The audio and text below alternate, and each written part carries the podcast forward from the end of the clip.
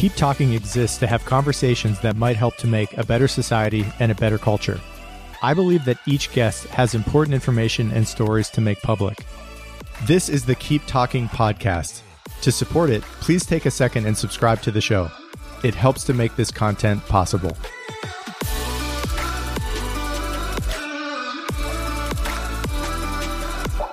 The following is a conversation with Brent W. Roberts. Brent W. Roberts is a professor at the University of Illinois Urbana Champaign and specializes in human personality.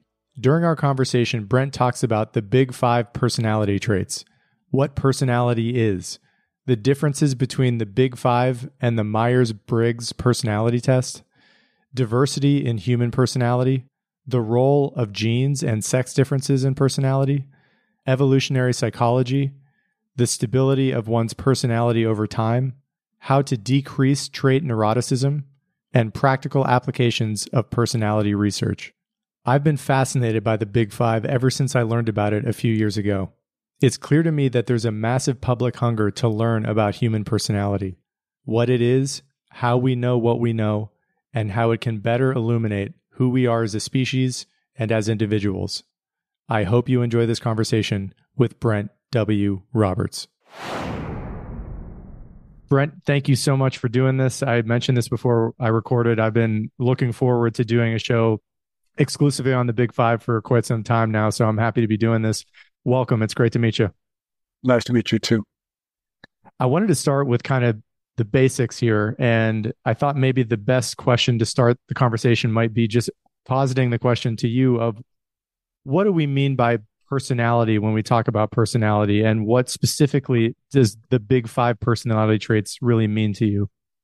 So we're only supposed to talk for about 45 minutes right? You just asked me to summarize my 15 week course which i don't get through most of the material in in five minutes or less.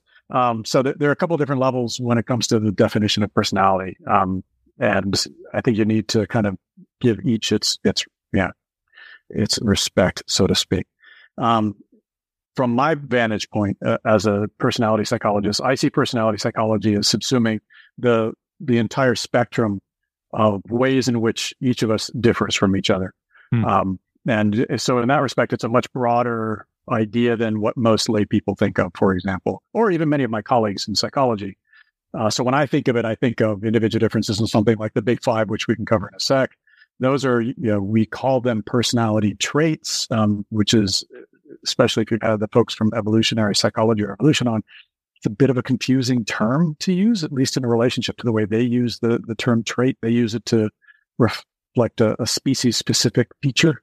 Um, we use it to reflect individual differences in kind of basic patterns that are not cognitive ability, for example. Hmm. Um, and some lay people will carve off, and some psychologists will carve off personality and say it's the big five. I want to include things like, you know, your cognitive abilities, your other skills, physical um, or so- social and interpersonal, um, your big five, um, your motives, your interests, you know, the things you love to do, uh, which are not the same thing as your your your big five, and of course, you have your story, your your individual experience, um, and the thing that m- makes you who you are. Um, so we, we have these personality traits and our motives and interests and abilities, but they're manifest in our, you know, typical, our, our let's say, our historical period. Um, and, you know, we have our own particular way of manifesting those qualities within our time and our space. And those those experiences in our in our lives actually have an effect on those functions, like whether we retain our cognitive functioning over a long period of time, whether we lose it, whether we get more conscientious or not, and things of that sort happen because of the life stories that we live. So I like to think of it as a big thing, and it has mm-hmm. all, at least these four categories of information. I want to know somebody. I want to know what they're good at. I want to know what they tend to do on a regular basis. I want to know what they want to do, and I want to know their story. And it's usually in reverse. I usually like to know their story before these other things. Um, and you know, those are the, the big buckets of information that I'm going to seek out if I'm going to really do a good job of trying to understand who you are. Um, the big five are one particular subset of that, hmm. and mm-hmm. they're the regularities that we see in the characteristic ways that people think, feel, and behave which is a horrible definition. It's a it's the standard definition that we use has no counterfactual, so it's really not very useful. Um, but it's a nice sing-songy definition that we give people. Um, the most important aspects of that, at least from a, a, a scientific perspective, are the emphasis on you know continuity um, and I like to to invoke automaticity. Mm. Um, so th- these are the things that you do regularly without thinking about it. You can think about it. We ask you to think about it whenever we give you one of our standard personality inventories, our non-standard ones. The MBTI comes to mind, um, and you know, for better or worse, that's our our usual way of getting at these things. Mm. Um, but what we're trying to get at is the way you do things on a regular basis and you know that that could be something you're consciously aware of or not. Um, so we mm-hmm. do like to ask you, but we also might like to ask your friends, your loved ones, um, to to weigh in and say this is the way Daniel really is. Mm-hmm. Um, don't don't listen to him. He, he's a really nice guy. He, you know, he said he's not, but it's not true. Um, so that's the type of stuff that we we like to do to get at those. And and the, the big five come in big five big categories. It was extroversion, how you engage um, socially with the world. You want to lead or do you want to follow? The you know, agreeableness, um, which is what do you want to be a good t- team member or do you want to be your own lone wolf and out there carving your own way through life? Um, conscientiousness, which is uh, better better summarized as grit because that's only mm. one syllable and it's a lot easier to understand. Um, so you know, how hardworking are you going to be? Are you going to be nose to the grindstone type? Are you going to be, as I like to describe my my daughters, efficient um, in their approach to um, the amount they like to work? Um, then there's emotional stability, which is your uh, the, the, way you handle stress. Mm-hmm. Um, do you have a very bright radar screen and and you notice lots of things that are are cause of, of concern, or do you have you know a dark radar screen and nothing seems to affect you? Um, mm-hmm. That would be somebody that we would think of as being emotionally stable. And then the last category is uh, openness, um, which is the broadest and the least well or least coherent um, area. That includes things like creativity, open different ideas, curiosity, intellectually, uh, uh let's say, uh, let's say intellectually inclined, as opposed to being more concrete and and maybe incurious would be the way I describe people who be on the low end. Hmm. And those big big five are they're they're a working taxonomy. Uh, they're not, you know, uh, you know, some people like to think of them as you know, pillars of human nature. They're regularities. We see them a lot. Hmm. Uh, and they should not be ignored. Uh, but they're they're one way or one uh, way of understanding the way that personality traits can be organized, and it's been incredibly useful for us as a scientific uh, field to to adopt the Big Five as a framework. But it's a framework, and it's hmm. a little bit loose, and there are other qual- you know, qualities that are out there that might be included. Honesty is one that we sometimes consider. And there's also levels of analysis so you might want to um, think about because there's some brilliant work by people like Gerard Saucier that so across cultures, that two work better than five. If you want to do something better, maybe you can go down to 14. You know, you've mm. got a, a, lot of different choices about where to go. But as, as a field, we've, we've to varying degrees said five is good for now. Let's stick with those. I, I have to imagine you hear this a lot in you know students and in people who learn about what you do that the, you know it's common in our culture that people talk about the Myers Briggs tests or yeah, yeah, uh, yeah. other other forms of categorizing human personality I wanted to give you an opportunity to speak to the veracity of the big five versus some of the more common personality assessments that people talk about in America and around the world. What what distinguishes the big five in your mind um, as a higher standard, if that is your perspective, over some of the other more common personality assessments that I think a lot of people listening to this might be aware of? Um, I, I think the way I would recommend thinking about the big five is kind of the same way we do. It's your it's your validated barometer, mm. um, and and there's a feature of the big five that's really important to keep in mind that I already mentioned. In some respects, it shows up everywhere. Right, whenever we measure things, you know, it, it kind of it reveals itself. There's a beautiful paper by Luke Smillie's lab out of Australia that they just published recently, is showing. Look, you take you know, lots of different measures, and you kind of look at it from a Big Five perspective, and they all seem to belong. I like to argue that the categories of the Big Five are like families. Mm. they, get along, but they might fight. No, you know, there's different facets and there's different levels, and but it's a really good system for understanding what's going on. So if anybody comes to you with an assessment system that that is focused on something like this, and there's lots of tests out there, the MBTI, the color test, you know lots of different tests, especially in industry. And they might argue a lot about how they're not personality or they're not personality traits or, or, you know, they're, they're not the big five. Well, you know what? You can't have both. mm. so if the big five is something that tends to show up and organize most everything out there, if you take an assessment system that has to do with kind of this kind of functioning, not the your cognitive functioning and your your your power test, so to speak, but like what you typically do, you're probably going to run into the big five. And the MBTI is a beautiful example. It measures for the big five.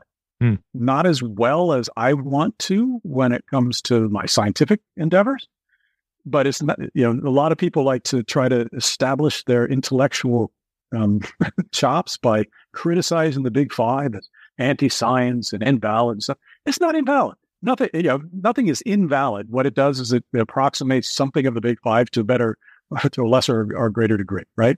And what the MBTI did, which was brilliant from a marketing perspective, was it it eliminated all the negative qualities. So it got rid of neuroticism and emotional stability altogether. Mm. And then it kind of it, it it took out the negative aspects of you know extroversion and conscientiousness and agreeableness and openness.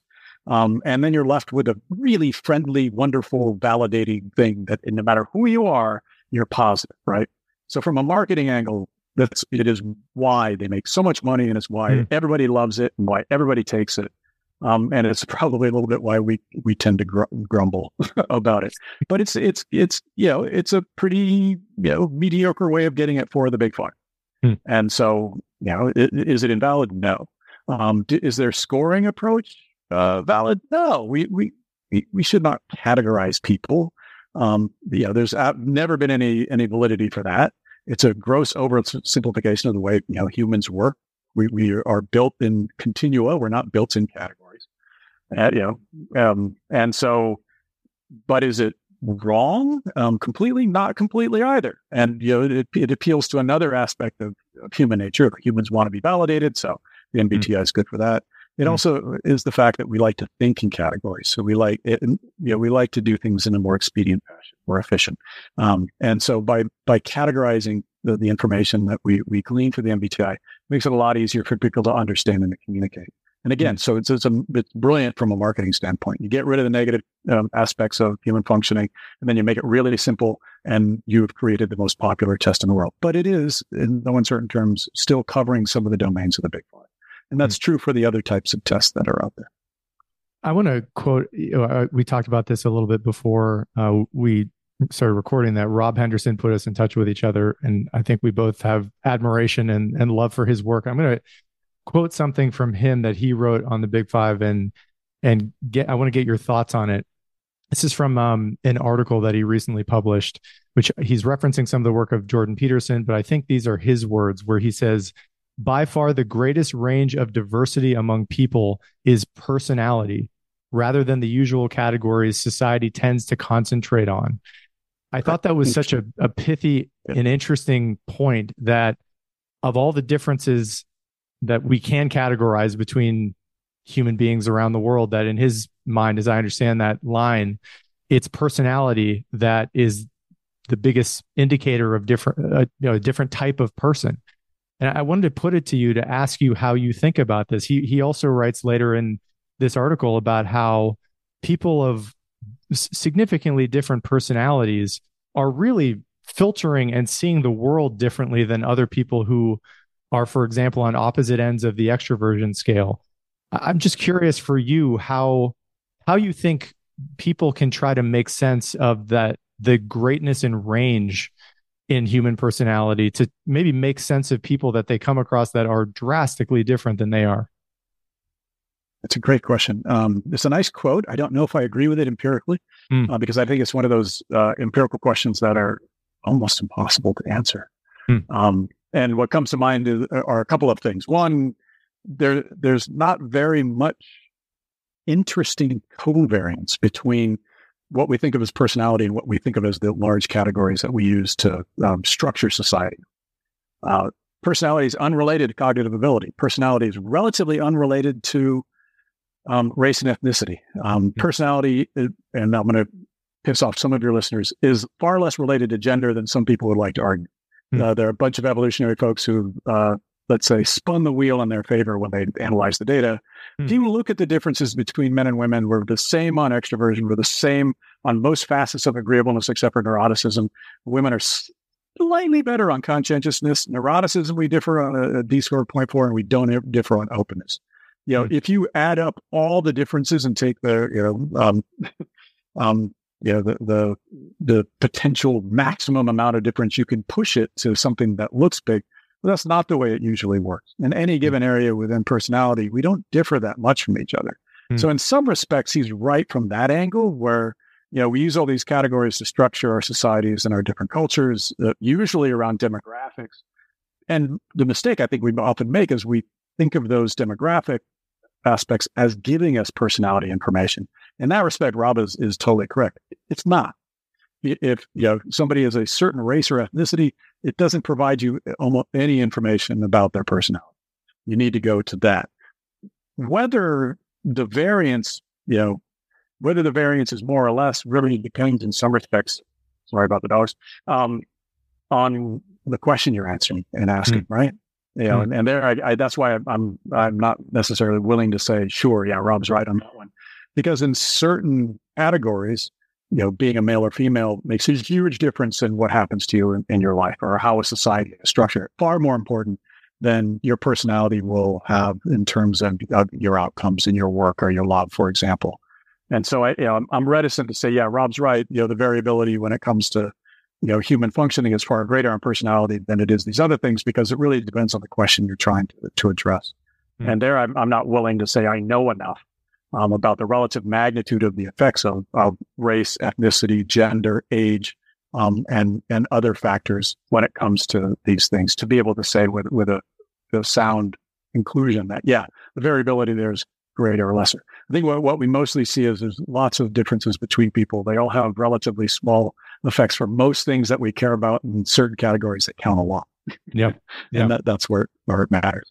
And I think to clarify there, it, it, may have been that Rob was essentially paraphrasing Jordan's perspective. And I don't know if he was giving commentary specifically as to whether he fully agreed with that statement or not, but um, he, he can obviously speak to that to give his perspective on it. But I, I wanted to, to hone in on something that you did mention there, which is that if I heard you correctly, the the biggest known difference in the big five between the genders is in trait neuroticism. And I, would love to, I think you said that uh, the difference was something like 0.4. I wanted to allow you to give that some space and explain exactly what that would mean to a, a layperson who's not particularly, uh, you know, steeped in the statistical analysis there. Yeah. Yeah. Um, well, I always like to to qualify it in, with some research that was done a long time ago by Dan Ozer, where he asked people to identify people who were different from each other hmm. and ask the question, you know, how, how different do people have to be on our scales for someone to be able to see it reliably? You know, we do all our science and we publish these things that are statistically significant, like, and sometimes they're, you know, hugely practically significant especially you talk to the economists, for example, because you change social policy across you know, millions of people, it has a, has a notable effect. A lot of those effects aren't visible to the, the naked eye. Mm. And Dan Ozer's research showed that if you want to really see a difference between an extrovert and introvert, on our scale, they have to be about a standard deviation different from each other. Mm. Um, which, when it comes to like our personality inventories, that's a whole scale point on a five point rating scale you know, that's a three versus a four. Um, when it comes to men and women, um, we differ at, at, a, at, about half or a little less than half or, um, a scale point. Mm. And so the difference is, is notable from the perspective that it can be seen by scientists with our data, but it's probably not that visible, at least on individuals, um, on an individual basis, you know, to the naked eye. And so, and the biggest ones are something like neuroticism. You might notice it across an aggregate of people, um, and that's where you notice it most. But with individual people, it's really hard to see. Hmm. I'm curious if you are persuaded by some of the evolutionary psychology arguments there, because my understanding, and you can correct me if you think the this is this is wrong or the data suggests otherwise, but that you know, the two of the most noteworthy differences in the big five between men and women are neuroticism and I think it's trait agreeableness, and yep. that the, the idea that I, that I had heard was that it's possible that the reason why that difference exists from the perspective of nature is that if women are going to have kids and do that successfully, it actually is a benefit to have a more you know neurotic brain, a more agreeable temperament, in order to be able to perform that role, you know, six, properly or successfully. I don't, I don't know what your take is on that, but it was something I wanted to get your views on. I'll, I'll, I'll give you a set of questions to ask them.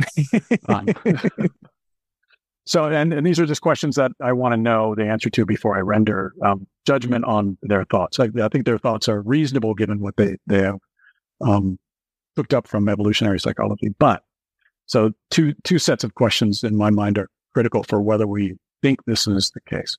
Hmm. First is the genetics argument.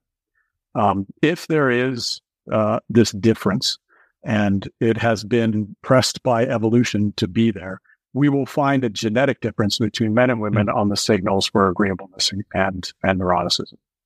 To date, we haven't found it. Mm. Just got back from a, um, the Association of Research Personality conference, saw the definitive um, data that's going to come out from uh, Ted Schwab on the genetics of the Big Five. And one of the big conundrums about the Big Five is that we can't find a genetic signal when we do the right kind of genetics research, which is on the GWAS side of things.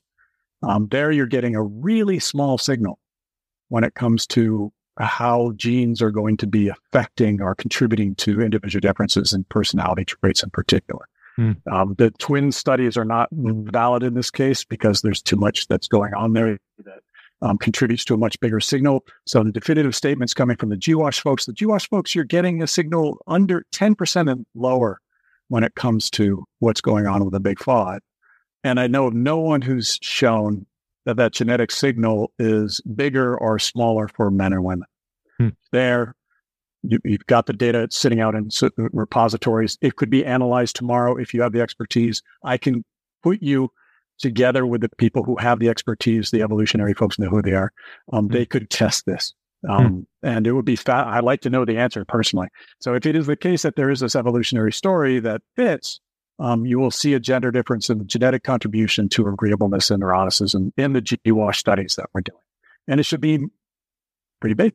Yeah. it should be detectable.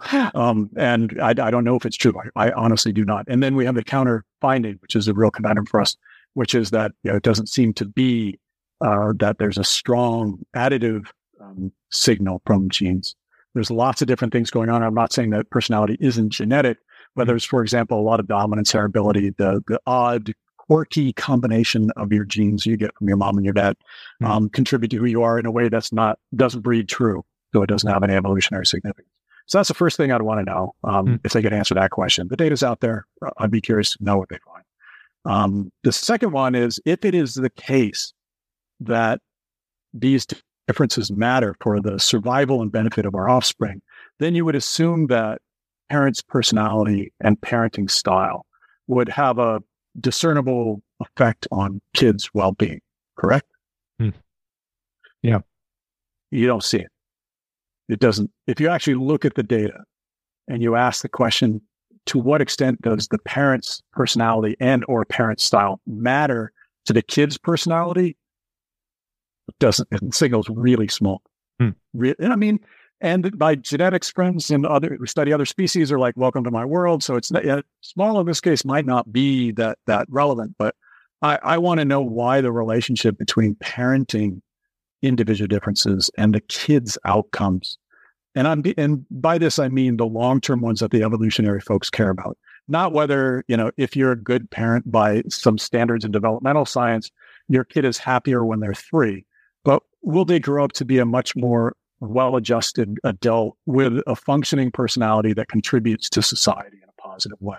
Yeah. When you look at that as your outcome, there's there's so little relationship between what we do as parents and what what happens with our kids that it's hard to make the argument that these differences that we see matter in the in the evolutionary sense. So I want those two questions answered. And if we get those answered, then I, will be okay with saying, yeah, sure, they're okay.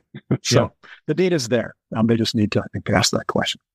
That that seems that's a sobering fact. I think what you just mentioned about you know the the role that parenting seems to play in the outcome of of children. I've heard that in other conversations that I've talked to very smart people about it depends on well. what your kids are. If if they're teenagers, it's a very liberating fact because then you you might not be as distressed about your lack of ability to influence them.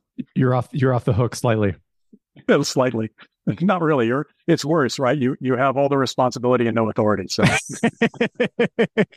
it's I, it's like like many situations in life. very so. true. You know, in in going over some of the the subjects we've talked about today, I thought it might be helpful for you. And I I know you mentioned this earlier that this is a you know something like a 14 week course that you you give. Um, I'm sure with an hour plus lecture every time, but for well, people and I drone on, so I, I you know, sorry, we all do. For for people that have not ever heard a description or a you know short um, thumbnail description of what the ocean acronym differences really are or what the big five personalities really are i wonder if you might be able to just tick through in in your mind kind of the the rules of thumb there of what the differences with the big five are and in any you know sort of short description that you think might be enlightening to people or just interesting to people in general so there's a Pressetto, a friend and colleague, has come up with a way of kind of making it simple, well, simpler for for us, which I like a lot. Um, so instead of five things, you can think about three. So how, how do you how do you behave with other people? Mm. You know, it's a fundamental thing. You know, humans are more than a social species. We're, we're hugely dependent on each other for our well-being and our functioning. Um, how are you going to go about negotiating your interpersonal relationships? That's extroversion and agreeableness. Hmm. Um, those are the first two of the, of the big five. And they kind of really describe um, how you're going to go about relating to others. Are you going to lead? Or are you going to follow? As I said, are you going to do it in a friendly fashion or are you going to do it in an unfriendly fashion? Right. Hmm. That's the combination of extroversion and either agreeableness, that's the friendly leader, or disagreeableness, that's the dominant, you know, um, forceful leader who's going to tell you what you should do and then ask questions later.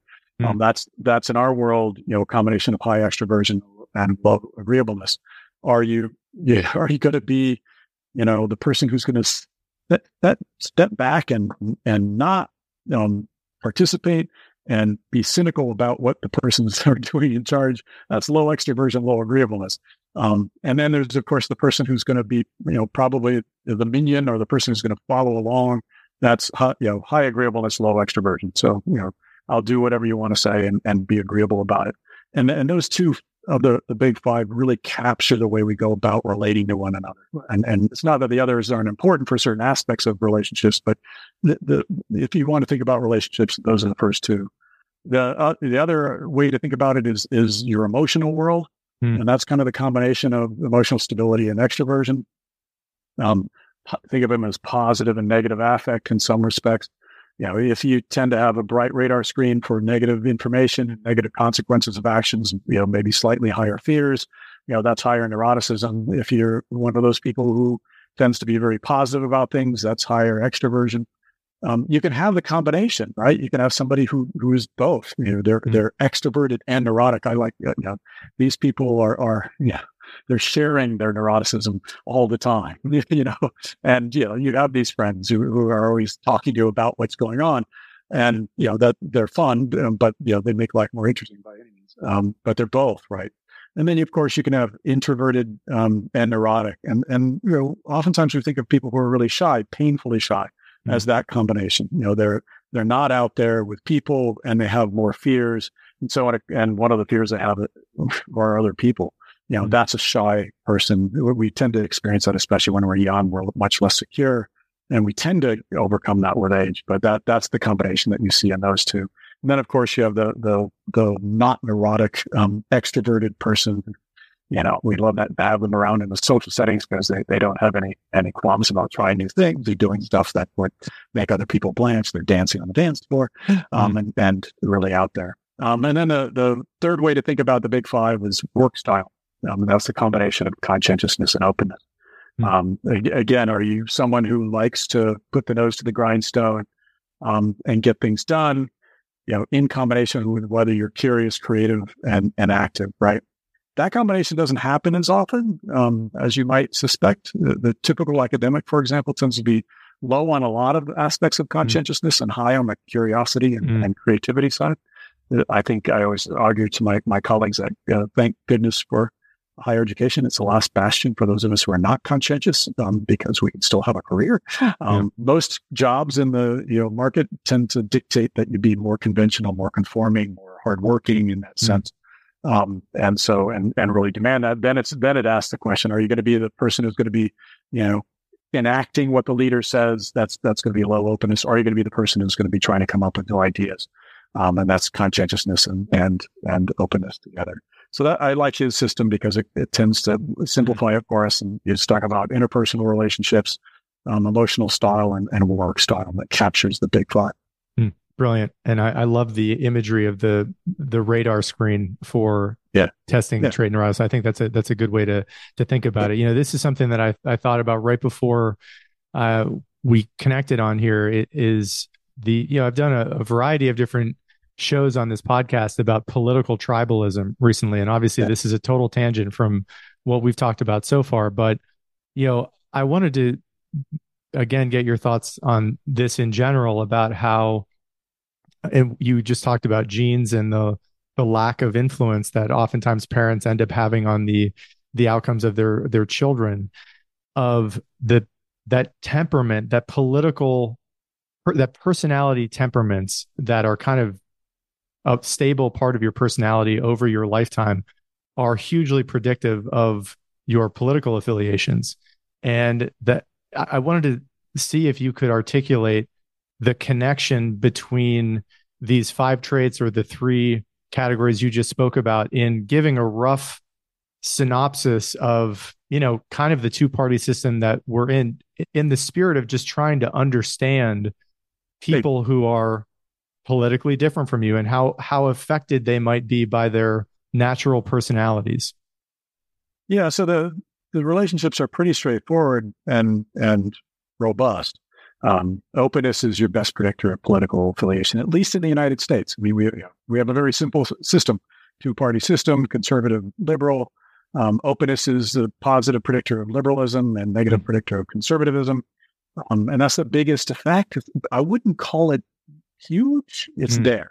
Mm. Um, and it's good to understand in the sense that um, people who tend to be more open to lots of things, lots of different ideas, will tend to be liberal in their orientation. Uh, you know, the, there's lots of beefs against higher education for being a liberal institution. It's like, well, you selected us for being curious because we're all mm-hmm. scientists and we want to know about the world. And so that's where that bias comes from, right? Mm-hmm. Um, because you have a selection system which rewards that aspect of personality because that's what our job is. Um, and so, you know, th- that when you see those intersections, like, oh, that institution is liberal, and it's and well, one one reason is because we're being selected for those qualities.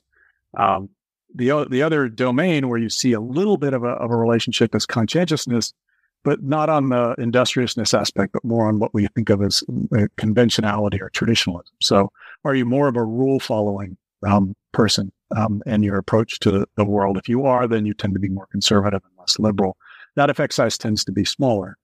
Um, these are really robust when it comes to uh, our you know system in the U.S. and a relatively undifferentiated view of politics. You can get much more differentiated, which some people do. You know, studying different aspects of, of you know contributing to the political body by voting or by campaign campaigning or whatever you might do. There's lots of different political behaviors.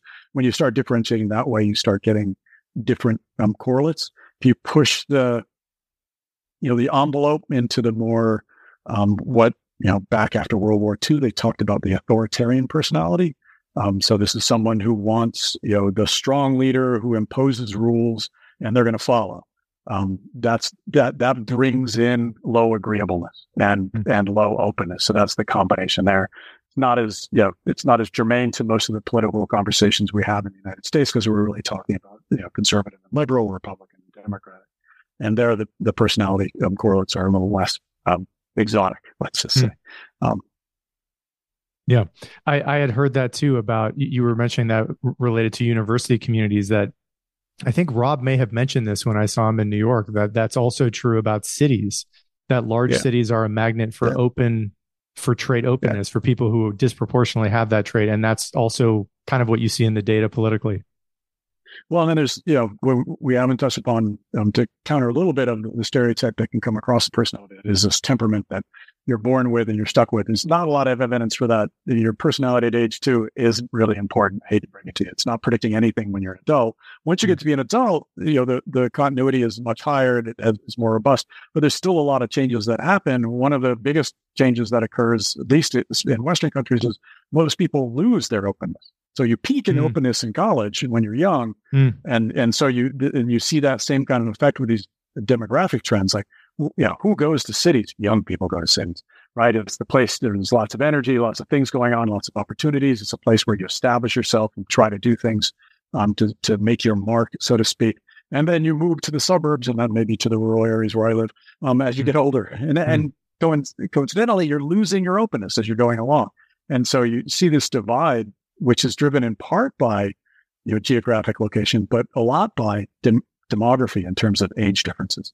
Older mm-hmm. people are less open, more conscientious, more emotionally stable than younger people.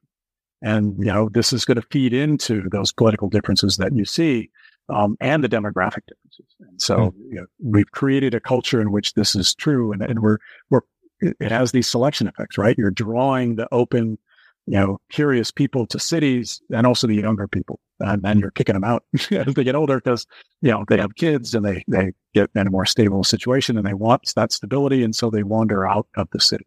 Hmm. Um, and it has this interesting kind of selection effect in terms of our, our communities. Hmm. Fascinating. I was reviewing an interview I did more than a year ago with a woman named Helen Fisher, who studies love yeah. of all subjects, yeah. who lives in New York. And we were talking in the interview I did with her quite a while back about the personality traits of the big five that are the highest predictor of one's inability to maintain long-term relationships. And it, it, and and she spoke openly about the fact that it it, it is an in, emotional instability or a high trait neuroticism. And we we talked a little bit about you know why that might be and how someone who is experiencing that, right? My understanding is that is a trait. If you're high in trait neuroticism, that correlates with anxiety, anxiety and depression as a state of mind. I, I have to imagine your students are very interested in this, and probably you are too. What advice you would have for people who do have and you know are on it, you know, are self aware about this, a very neurotic state of mind, and would prefer to reduce that as much as possible. I wanted to give you an opportunity to, to speak to that particular um, very unwelcome human experience that I think a lot of people go through and, and what your thoughts are on mitigating that. Yeah, I always ask my students at the beginning of the semester, how many of you want to get divorced? I Have them raise their hand. I say, well, 50% of you are going to get divorced. So let's think about it. You know, who's more likely to, to get that? And it's the low, low conscientious, high, uh, you know, neurotic folks who are going to experience that at a, at a greater pace rate. And that's been shown a number of times. Um, it, the answer is really simple, but it might not be satisfying. Go see a therapist. Mm. Um, we we did a, a meta analysis in 2017 where we examined the relationship between going to a therapist and changing your big five. And seeing a therapist changes neuroticism a half a standard deviation, um, which is a lot know, by our standards. Like we talked about this in terms of gender differences. It changes people more than the differences between men and women. Mm. Um, and it was bigger for anxiety and anxiety related traits and for anxiety related um, treatments, so to speak, the things that a therapist might do for that. And it was true for any therapeutic model that the therapist followed. Didn't matter whether they're CBT, whether they're behaviorist or psychoanalytic person or, you know, mm. relationships person, seeing a therapist helps. And if you want to, you know, help yourself become less less anxious, find a therapist um, because they could help. I'm not saying that it's a guarantee, um, but at least in terms of effect sizes, it's pretty profound um, how much change you can you can see in that space. Um, so that would be the first thing I would recommend. Hmm. And then wait. The other, you know, the other the other thing you can do is grow old because as i said we, we do change a lot as we get older and, and we we one of the most wonderful developmental stories is that we do become more emotionally stable with age. And again, a, a lot. We, we change a full standard deviation from when we're 20 to when we're 60 when it comes mm-hmm. to emotional stability, maybe even more. And, you know, and you see that older people tend to be calmer. They could they tend, they tend to be less anxious. you look back when you're my age and you think, gosh, I wish I would, would have been like this when I was 20. yeah. um, because you, you, know, you know how, how scared you were at that point and how insecure and, and that's neuroticism and it, it affects your world in, in a, you know, in a lot of different ways that aren't really wonderful. and, you know, and I used to joke before the pandemic that we didn't have any real good stories to write neuroticism might play a, a positive role in selection, but yeah, the pandemic provided one really good answer for why you might want to be neurotic. Um, yeah, and, and I think there were saying some studies that bore out the fact that it was good for people. Um, but you know, waiting and you know, mm. Um, getting the experiences you might have for adulthood accelerated a little bit, it might help you overcome some of that neuroticism that you experience, especially as a teenager and a young adult.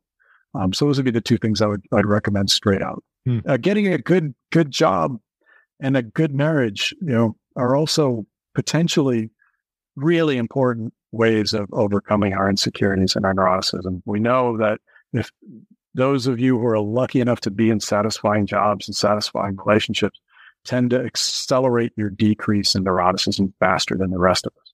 That's a great thing. Mm-hmm. So, you know, those those are your recommendations. It's it's silly, I know, because mm. yeah, please, you know, not only find a career, but find one that's really satisfying. Um, it sets a little bit of that expectation. But if you're fortunate enough to have that, and you can get into that space, it does have that type of effect.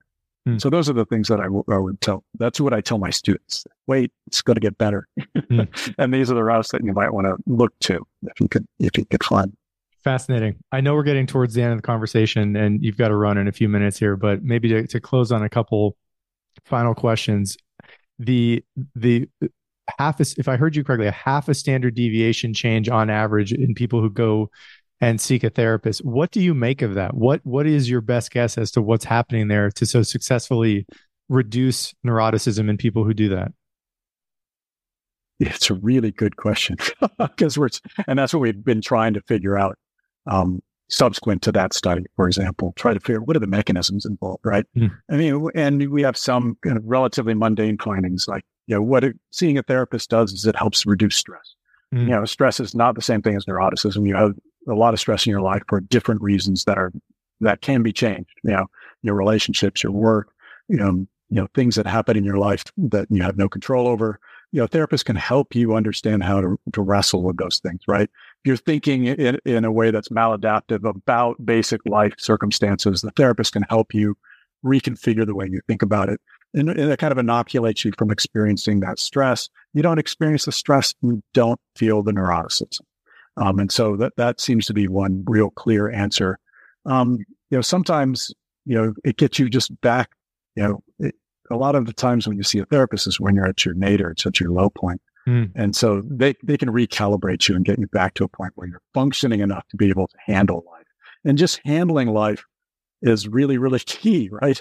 Being able to go to work and be able to function in that space when something might be a problem um, is something that a therapist can really help you with. And so, if mm-hmm. you can manage those relationships, for example, that are challenging, or manage the the difficulties that you're having in your work in a way that doesn't affect you as much, that can spiral in a positive way going forward. So, I think that's what's happening with therapists, at least.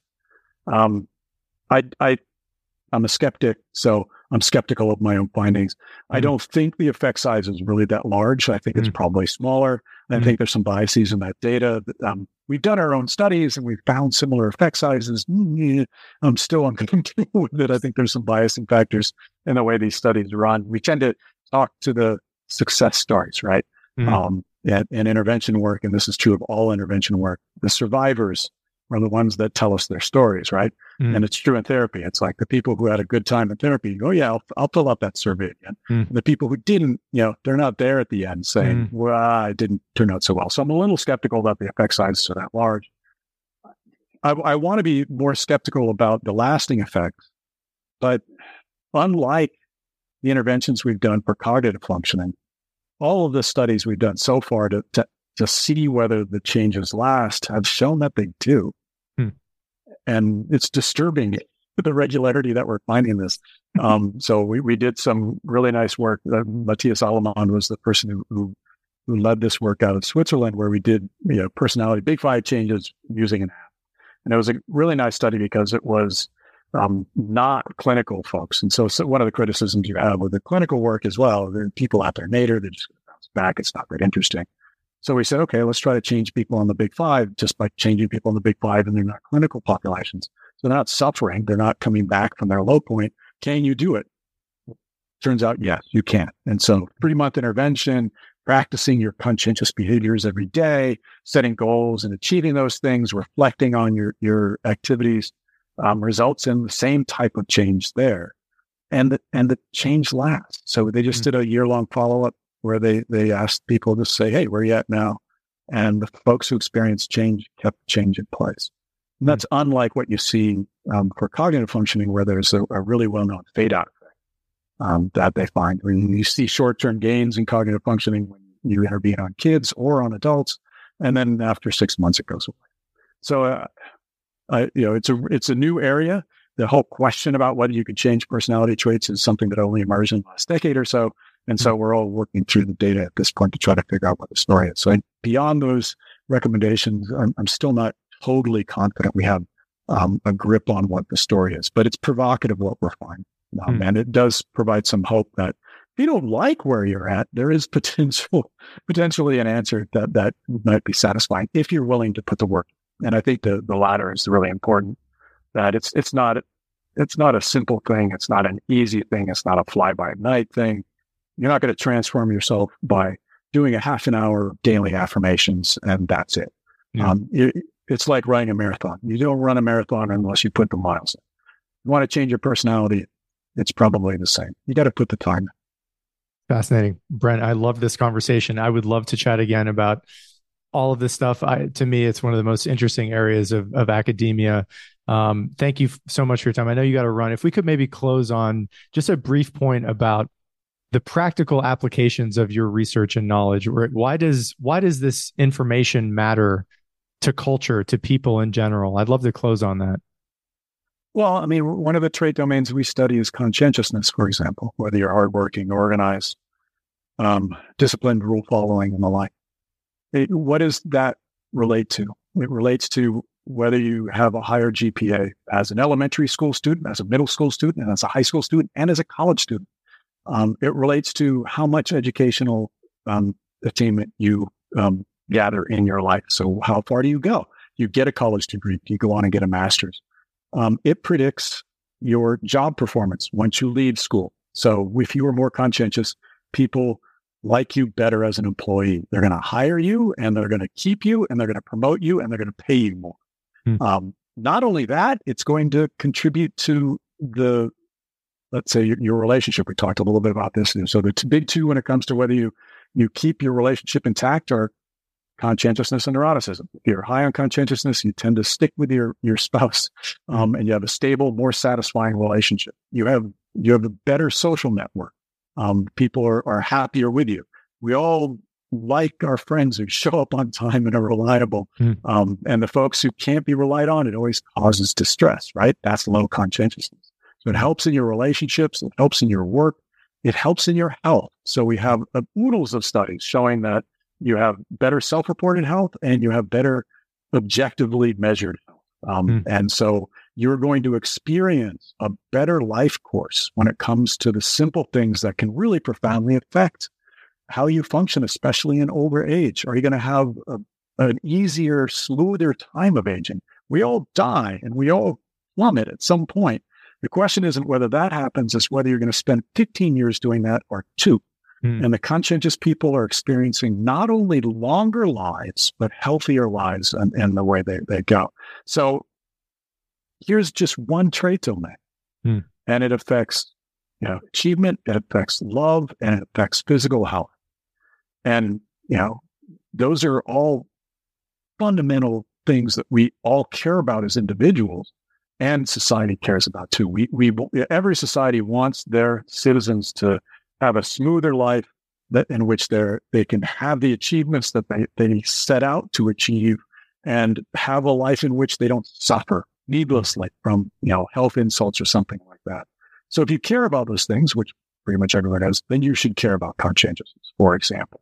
Hmm. And so, yeah, there's lots of practical reasons to care about these things and to try to understand them better.